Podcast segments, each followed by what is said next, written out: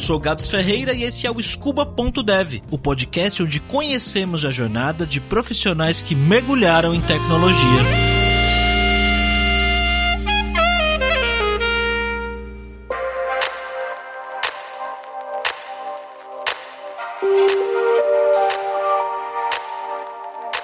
O ano de 1994 é lembrado por muitos brasileiros como o ano da morte do Ayrton Senna, do Tetra na Copa do Mundo de Futebol e do Plano Real. Mas para o Rodrigo foi um ano especial, porque o pai dele era ferramenteiro e sempre foi um cara muito disciplinador e preocupado com o futuro do Rodrigo. Incentivou ele a estudar no Senai, fazer um curso de aprendizagem industrial. Ele tinha só 14 anos, mas lá foi ele. Ele gostava bastante desse curso e no meio do semestre e no fim, nas férias, ele já trabalhava lá na fábrica. Ele lembra que as roupas ficavam enormes nele e o que ele mais gostava de fazer lá nesse trabalho era trabalhar na parte das peças de meteorologia, que você não precisava ficar no chão de fábrica, podia ficar no escritório, com ar-condicionado e nos computadores. Quando chegou no colegial, o Rodrigo decidiu que queria seguir nessa área mesmo e se matriculou no curso técnico em mecânica. E pouco tempo depois ele conseguiu seu primeiro emprego na área. Para minha alegria, fui para a área de metrologia. Fui trabalhar na área de inspeção de qualidade. Eu ficava dentro de uma sala que era não era pequena, mas também não era grande. Ficava eu lá sozinho, dentro de como se fosse um aquário, olhando para a linha de produção. E eu era responsável por colher amostras de peças que eram produzidas e fazer as devidas medições, medidas não dimensionais, o que são chamadas de tolerâncias de forma e posição, como por exemplo rugosidade. Rugosidade na nada mais é do que o quanto que uma peça tá lisa ou não está. Existem medições para isso. E eu fazia essas medições. A gente tinha também medição de cilindricidade. Um cilindro pode ser perfeito, mas perfeito quanto? Se você medir em vários pontos, ele vai ter várias medições. Ele nunca vai ter a mesma medição. Tá, e qual é a tolerância para esse tipo de coisa? Ah, você pode ter tolerância ali na casa dos milésimos. O cilindro pode ter um diâmetro de, sei lá, de 50 milímetros, mais ou menos 3 milésimos de milímetro. E como é que você mede isso? Aí você tem ferramentas para isso, tem equipamentos que, que lidam com esse tipo de coisa. E eu era responsável por parte da linha de produção, na área de qualidade, de parte da linha de produção da empresa, de fazer esse tipo de medição. Fiquei nisso por uns bons cinco anos aí. Você fazia essa medição em todas as peças? Não, né? Não, eu colhia uma amostra. A gente pegava, colhia amostras uma ou duas vezes por dia, dependendo do que a gente fosse medir. E e aí a medição levava às vezes minutos, sabe? Você botava, você colocava na máquina, a máquina fazia a medição, saía resultados impressos, a gente fazia a nossa análise. Por vezes a análise não era, não saía um número, às vezes saía um desenho dentro de uma folha quadriculada e aquela folha quadriculada tinha uma escala. Então a gente sabia exatamente se houve alguma variação nas linhas, de quanto era aquela variação graças ao quadriculado da folha. Então a gente media, via se estava tudo certo, aprovava, rejeitava. Quando as linhas de produção entravam produtos novos, a gente liberava aquela máquina ou não, enfim. E quando o produto estava sendo já desenvolvido, durante alguns dias a gente media, pelo menos uma vez ao dia. Mas não eram todas, não. Todas ficaria, ficaria um processo caríssimo. E você estava fazendo esse trabalho, né? E, e você comentou que você achava que nunca mais ia estudar. E o que, que foi que mudou? O que, que fez você voltar a querer estudar? Quando eu já trabalhando, eu tava terminando a, o técnico em mecânica, que na época era junto com o colegial normal. Não havia distinção, né, entre colegial técnico e colegial normal. Você podia fazer os dois juntos. Então o meu foi de quatro anos. Eu terminei o colegial, comecei em 95, terminei em 99. E no finalzinho de 98, para ser mais exato. Em 99, eu pensei, olha, faculdade tá cara, não é fácil para mim, pelo menos, não vai ser fácil entrar numa faculdade pública. Eu tinha, inclusive, a, a preocupação que muita gente tem hoje, de às vezes o curso ser durante o dia e você não poder trabalhar. Assim, meu pai, não é que a gente vivia mal, longe disso, mas eu não conseguia me ver o meu pai me sustentando. Então, eu achava que eu tinha que continuar a trabalhar. E ele também, sinceramente, não ia querer que ele me sustentasse. Então, eu falei, ah, quer saber, eu não vou mais estudar. Faculdade não precisa, eu vou fazer alguma outra coisa, já tenho meu dinheiro, já tenho meu salário, vou, não vou mais estudar, chega, cansei. E parei mesmo. E o que que me fez voltar? Alguns amigos, né, que eu vi que continuaram os estudos, eu parado e eu vi muita gente continuando, comecei a me sentir ficando para trás. Pensei, quer saber? Mesmo que eu não consiga fazer uma pública, pelo menos que eu consiga fazer uma paga, paciência. E ao mesmo tempo, eu via que eu sempre achei no fundo, no fundo, que a saída para a grande maioria dos problemas é educação. Eu sempre pensei que a pessoa que estuda bastante, ela tem mais chances de uma maneira ou de outra, ela tem mais chances, ela tem mais conhecimento e conhecimento. Pergunta para os fundadores do Google se conhecimento não é importante. Eu pensei, mesmo que seja difícil para mim pagar uma faculdade, eu vou arriscar e ver se eu consigo alguma coisa melhor. O salário que eu tinha não era ruim para alguém que era solteiro e tinha 19 anos. É, o dia que eu tivesse uma família, tivesse uma casa, sei lá o que, que eu ficava preocupado com essas coisas. Eu sempre fui muito, talvez um pouco influência do meu pai, mas eu sempre fui muito preocupado com essas coisas. Entregar um lar, uma casa onde meu filho e minha esposa não tivesse problemas, sabe? De comida ou que tivesse morando mal, enfim. Eu sempre me preocupei como resolver isso. E aí eu pensei, e eu vou parar de estudar? Não, não dá, não, não tá fazendo sentido. Foi aí que eu meti as caras, falar, ah, vamos voltar, So. Paciência. Engraçado, você contou uma parte da sua história. Engraçado você falar que você tava pensando em não estudar quando você tinha 19 anos. Que coisa. Mas e aí, cara? Quando você falou, não, preciso voltar a estudar, o que, que você fez? Ah, bom, eu pensei, eu posso continuar na área, igual eu fiz quando eu fui escolher qual seria meu curso no segundo grau. Eu fui assim, eu falei, ah, vou continuar na mecânica, porque, né, mecânica é o que eu já sei, né? Então o curso vai ser tranquilo, como de fato foi, o curso técnico, porque eu já tava fazendo o Senai. Seria super tranquilo. Aí o que aconteceu? Eu comprei, na época, eu não sei se existe até hoje, mas em 99 existia um negócio chamado Guia Abril do Estudante. Eu comprei aquilo lá e falei, vou escolher uma profissão, vamos lá, para fazer na faculdade. Comecei a ler, comecei a ler e não cheguei em nenhuma conclusão.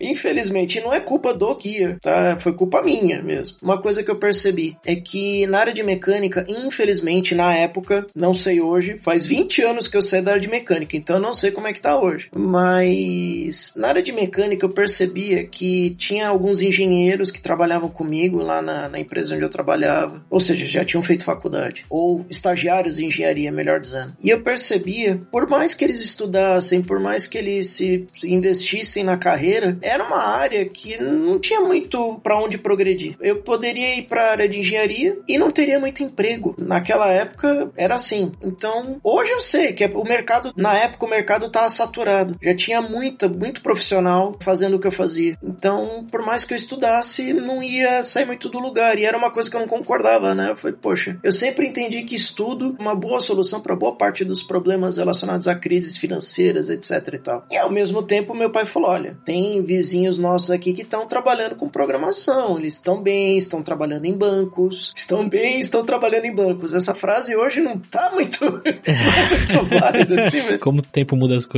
né? Pois é.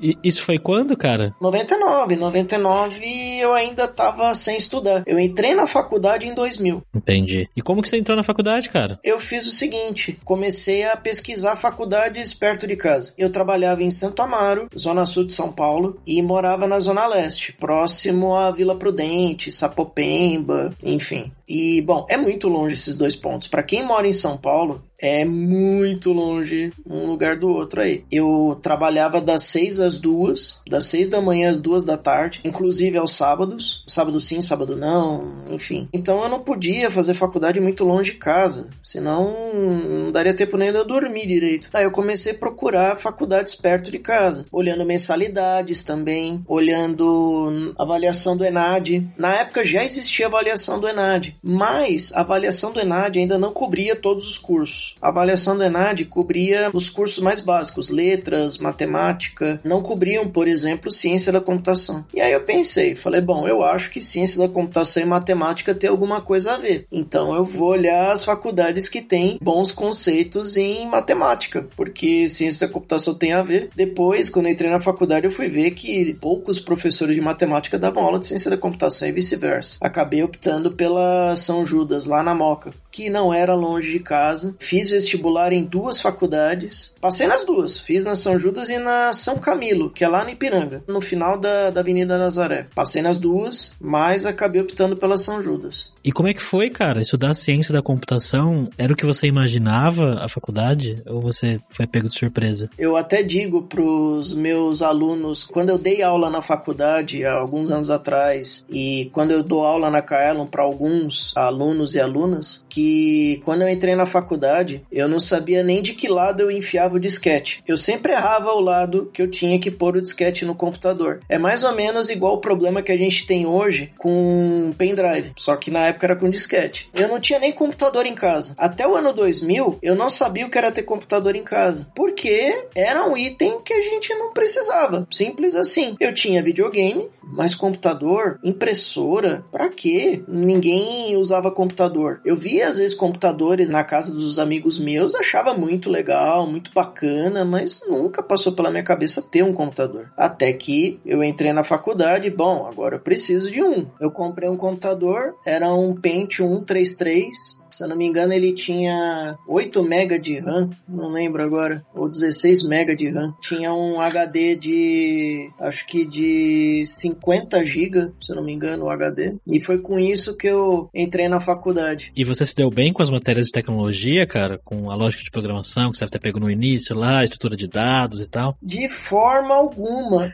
eu ainda tinha um agravante que eu tava, assim, não tinha a menor ideia do que, que eu ia ver. Ao mesmo tempo, muitos dos meus colegas já tinham feito técnica de processamento de dados, já trabalhavam com programação, já estavam pelo menos três anos na minha frente. Então, e assim, não havia-se muita paciência em explicar quem não tinha a menor ideia do que estava acontecendo, né? Não só pelos professores, como de parte também de alguns colegas. Somado a isso, eu trabalhava, eu entrava às seis horas da manhã lá em Santo Amaro, saía às duas da tarde. Ainda bem que tinha fretado da empresa que me levava para casa e me buscava. Entrava às sete na faculdade e saía às onze para dormir meia-noite e acordar às quatro da manhã no outro dia. Então, somado ao fato de que o curso não era fácil, eu também não estava fazendo algo que ajudava a minha saúde, para dizer o mínimo, assim. Não estava ajudando muito o que eu fazia, sabe? Sim, sim. Só que mesmo assim você conseguiu terminar a faculdade, né? Você falou que você teve um período ali que você repetiu, né? Acabou não conseguindo passar, mas terminou. Não, terminei. O curso era anual, então eu não repeti semestre, eu repeti ano. Repeti dois anos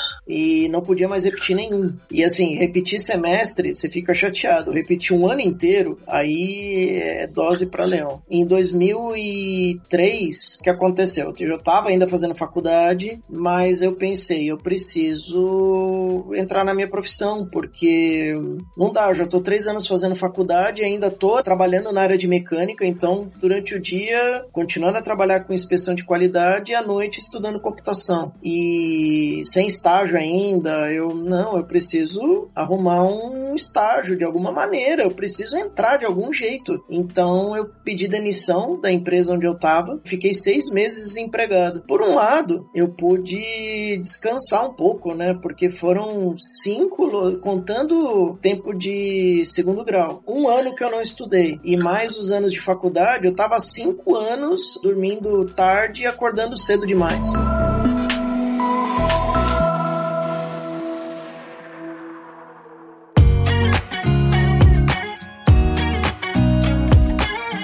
Quando foi que você conseguiu a primeira oportunidade em tecnologia, cara? Então, eu fiz um monte de coisa. Eu cheguei a imprimir meu currículo, várias cópias, e andar a Paulista inteira, entregando currículo em tudo quanto é prédio, e depois voltando, entregando currículo em tudo quanto é prédio. Só que assim, eu sempre fui da Zona Leste. Dificilmente eu ia para Paulista ou ia para outros lugares. Então, para mim, qual foi o meu espanto quando foi meio-dia, a Paulista que tava super sossegada, de repente lotou de gente. E aí que eu descobri que era hora do almoço. Caramba, o que que tá acontecendo?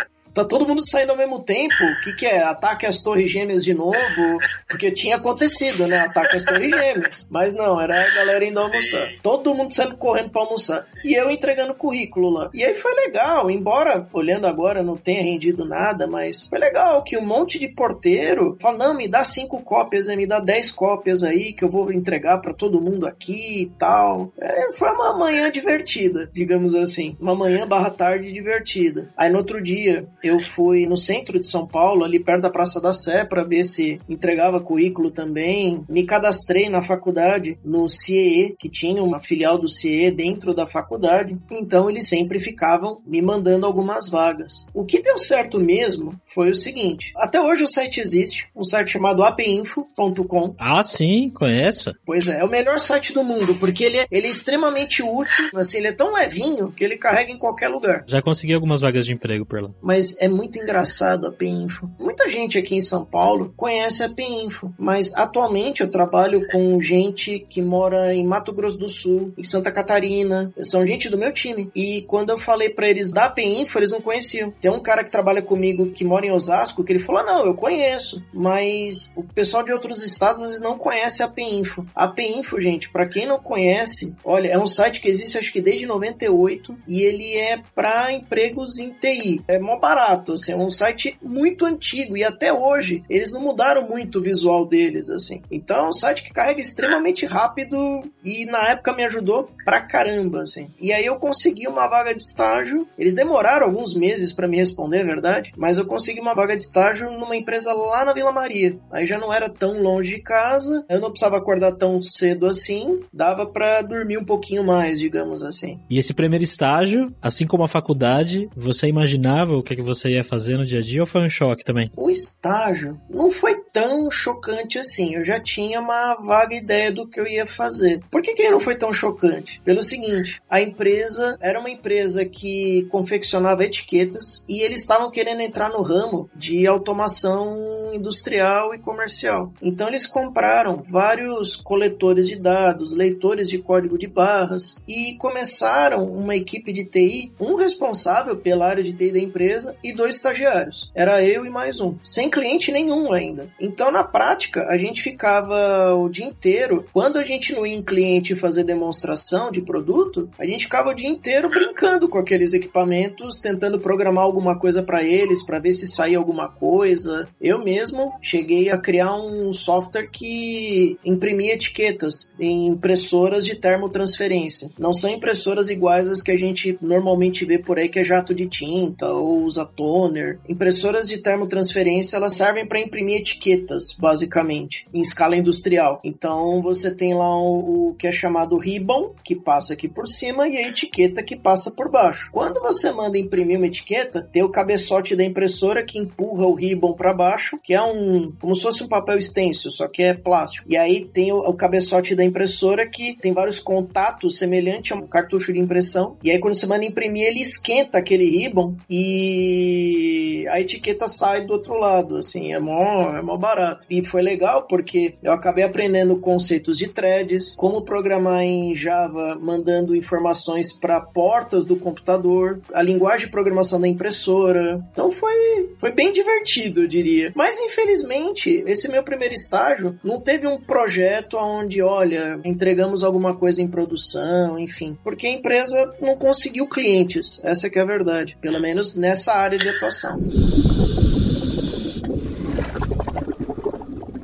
E, Rodrigo, como que surgiu o ensino na sua vida, cara? Como que você começou a dar aulas? Ah, o ensino foi numa conversa que eu tive no, no almoço com um conhecido meu. A gente trabalhou quase cinco anos na PUC. Eu, quase cinco anos. Ele um pouco menos, que ele saiu antes. E nós tínhamos um arquiteto de sistemas, professor Ítalo, foi inclusive eu tive o orgulho de poder trazer ele para minha banca de mestrado, para ele avaliar a minha dissertação. Ele, além de arquiteto de sistemas, ele era professor da PUC. Então, havia um nível de exigência com o software que a gente desenvolvia dentro da PUC que eu nunca tinha visto em lugar nenhum. Eu já estava trabalhando cinco anos já com desenvolvimento de sistemas e era aquele programador que corria atrás de framework. Ah, ah vamos estudar o último framework da moda e é isso. Era o que eu fazia. Mas eu nunca tinha pensado em como desenvolver um código cada vez melhor, um código melhor escrito, etc e tal. O professor Ítalo pegava muito no nosso pé quanto a isso. E, bom, passados alguns anos, eu encontrei com esse colega de trabalho, o Eduardo. Ele estava trabalhando em Alphaville, eu também estava trabalhando em Alphaville, que é um bairro aqui da cidade de Barueri, vizinha de São Paulo. E a gente combinou de almoçar e eu falei: caramba, Eduardo, tanta coisa que a gente aprendeu lá na PUC e muita gente não tem essa oportunidade de aprender o que a gente aprendeu, né? Seria legal que nas faculdades a gente tivesse o,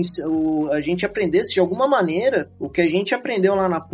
Tudo bem, a gente era desenvolvedor na PUC, não dava aula nada, era desenvolvedor. E aí ele falou para mim, ah, cara, e ele já tinha feito mestrado, ele, cara, por que, que você não faz mestrado e não ensina essa galera? Não ensina como é que faz, brincando, né? Falei, poxa, tá aí, boa ideia. Ele já tinha feito, de novo, ele já tinha feito mestrado no IPT, Instituto de Pesquisas Tecnológicas, que fica dentro da cidade universitária, dentro da USP. Embora não seja da USP, ele fica dentro da universitária. Ele já tinha feito, ele já gostou, achou bacana. E aí eu pensei, ah, legal, então assim, eu já tinha feito pós-graduação em engenharia de software, pela PUC mesmo, mas aí eu pensei, falei, caramba, talvez com mestrado eu tenha mais chances de dar aula em faculdades. Fiz o mestrado, foi inclusive, eu falando tanto do meu pai, foi quando meu pai morreu, ele morreu duas semanas antes de eu começar a primeira aula. Terminei o mestrado, em, assim que eu terminei o mestrado, em 2017, eu comecei a correr atrás de faculdade para dar aula. Ao mesmo tempo, Guilherme Silveira tinha colocado um post no Twitter falando: olha, estamos precisando aqui de instrutores para Lura. Quem tiver interesse, me dá um ping aqui. Opa, na Kaelon ainda? Opa, claro que eu quero. vou, deixa eu mandar e-mail pro cara. E aí eu fiz um curso de refatoração em Java na Lura, que tá no ar até hoje, e também consegui dar aula numa faculdade lá na Avenida Paulista. Dei aula durante um ano e meio numa faculdade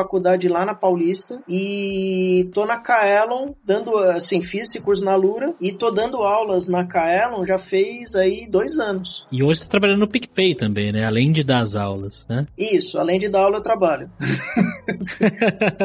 Só trabalho da aula, né? É, eu tive um professor que quando perguntavam para ele, professor, além de dar aula, o senhor trabalha? Ele falava, não, eu só dou aula, eu não trabalho, eu só dou aula. Sim, eu tô lá no PicPay desde outubro do ano passado, tô trabalhando lá como tech lead e posso dizer que talvez o que aconteceu lá no passado, o que eu aprendi lá no passado, talvez não, não me ajude tanto em termos técnicos, digamos assim, mas é uma bagagem que jamais eu posso esquecer, ignorar, porque fez o que eu sou hoje. Talvez um, eu costumo dizer que eu gosto das coisas simples, das coisas fáceis de serem feitas sem muita complexidade. Não é que eu gosto só de mamata, não é isso, mas que as coisas sejam feitas de forma simples. Trouxe muito do que eu aprendi lá atrás na área de mecânica. Na área de mecânica, diferente da área da computação, já tem muita coisa definida. E assim, não tem para onde você fugir. É para fazer daquele jeito e ponto. E não é porque tá errado, é porque a área é muito, muito mais antiga do que a computação. A computação, se a gente parar para pensar, tem quase 100 anos de idade. A área de mecânica não. A área de mecânica tem muito mais tempo, os caras estão muito mais evoluídos. Tem até no mestrado uma vez a gente conversou. Se você perguntar para um engenheiro civil, assim, que também é uma área muito antiga, se deve se colocar uma caixa de força com os disjuntores, etc, ali ou não, ele não vai discutir, ele vai colocar a dita caixa de força e se você falar que não quer pôr, ele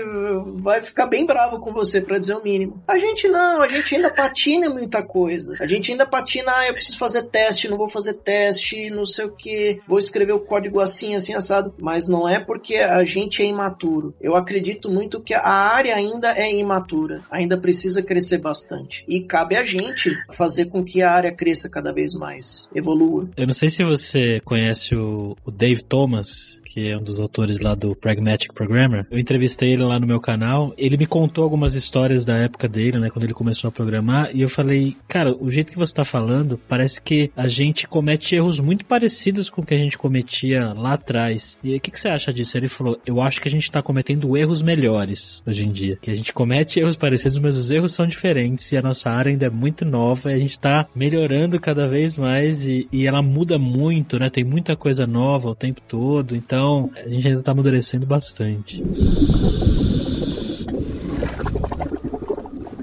Para fechar, cara, que conselhos que você dá para pessoas que estão trabalhando aí em áreas que não tem absolutamente nada a ver com tecnologia ou não são muito pouco relacionadas, mas que têm essa vontade de entrar no mercado, que querem começar a programar e, e veem uma oportunidade de mudar de vida em tecnologia? Eu lá no passado eu tinha muita esperança de que eu conseguiria chegar onde eu cheguei. Graças a Deus eu tô, eu não posso dizer que a área de TI é ruim não. Ela tem os seus problemas sim, mas ela tem uma coisa que eu sempre quis, que é recompensar aqueles que estudam. A nossa área de TI ainda recompensa quem estuda bastante. Lógico, saiba também o que estudar. Não vai estudar COBOL que você até consegue emprego aí, mas vamos lá. Mas é, não é algo que tem tanto emprego assim hoje. Então, existem aí algumas tecnologias a serem estudadas que vale a pena. Se o teu problema é conseguir um emprego logo, não tenha pressa. Tenha paciência. De verdade, tenha paciência. Posicione-se. Entenda que você não sabe ainda nada do que vai acontecer pela frente. Nem a gente. Eu tô nesse mundo há quase 20 anos. Eu não sei o que vai acontecer daqui para frente. Aquilo que pode ser importantíssimo estudar hoje e amanhã talvez não seja. Então calma. Procure, como se diz, alguns bons mentores. Se teve uma coisa que me ajudou muito no passado, foi eu ter procurado bons mentores que me aconselhavam nos momentos de mais tensão, de mais preocupação em relação a, a um emprego, a uma tecnologia. Veja o que esses mentores têm a dizer para você. Eles não falavam comigo pessoalmente, mas eu acompanhava blogs, eu lia livros, enfim, não ter pressa. O que eu mais vejo é a galera entrando e com uma pressa, quer aprender tudo, que aprende atropelado e tal. Não, calma. Entenda que você não sabe e não sabe mesmo e que a estrada vai ser um pouquinho longa. Mas à medida que você for caminhando nessa estrada, deixando um alicerce firme e não um alicerce mais ou menos que qualquer coisa vai derrubar, à medida que você for caminhando, você vai perceber, a empresa vai perceber, as empresas vão perceber que você está caminhando. E assim, felizmente é uma área ainda que tem muitos empregos, então as empresas vão acabar percebendo e você vai acabar conseguindo oportunidades. Mas tenha paciência. Estude, se organize e tenha paciência.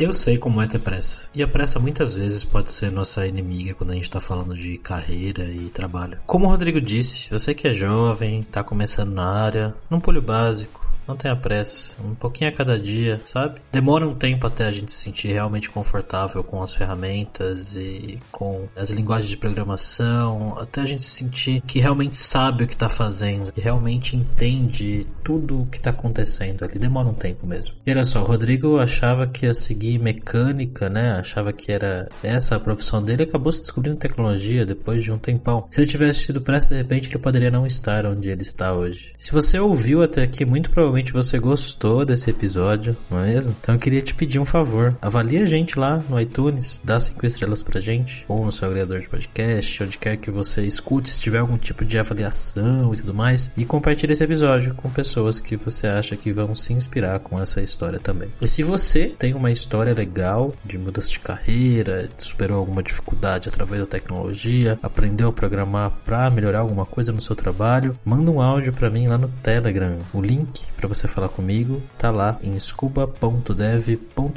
em todos os episódios, beleza? Te vejo na próxima história aqui, tá bom? Tchau, jovem!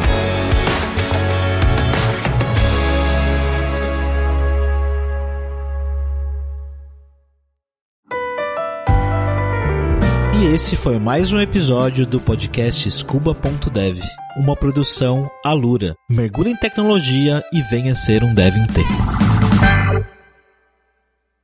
Este podcast foi editado por Radiofobia, podcast e multimídia.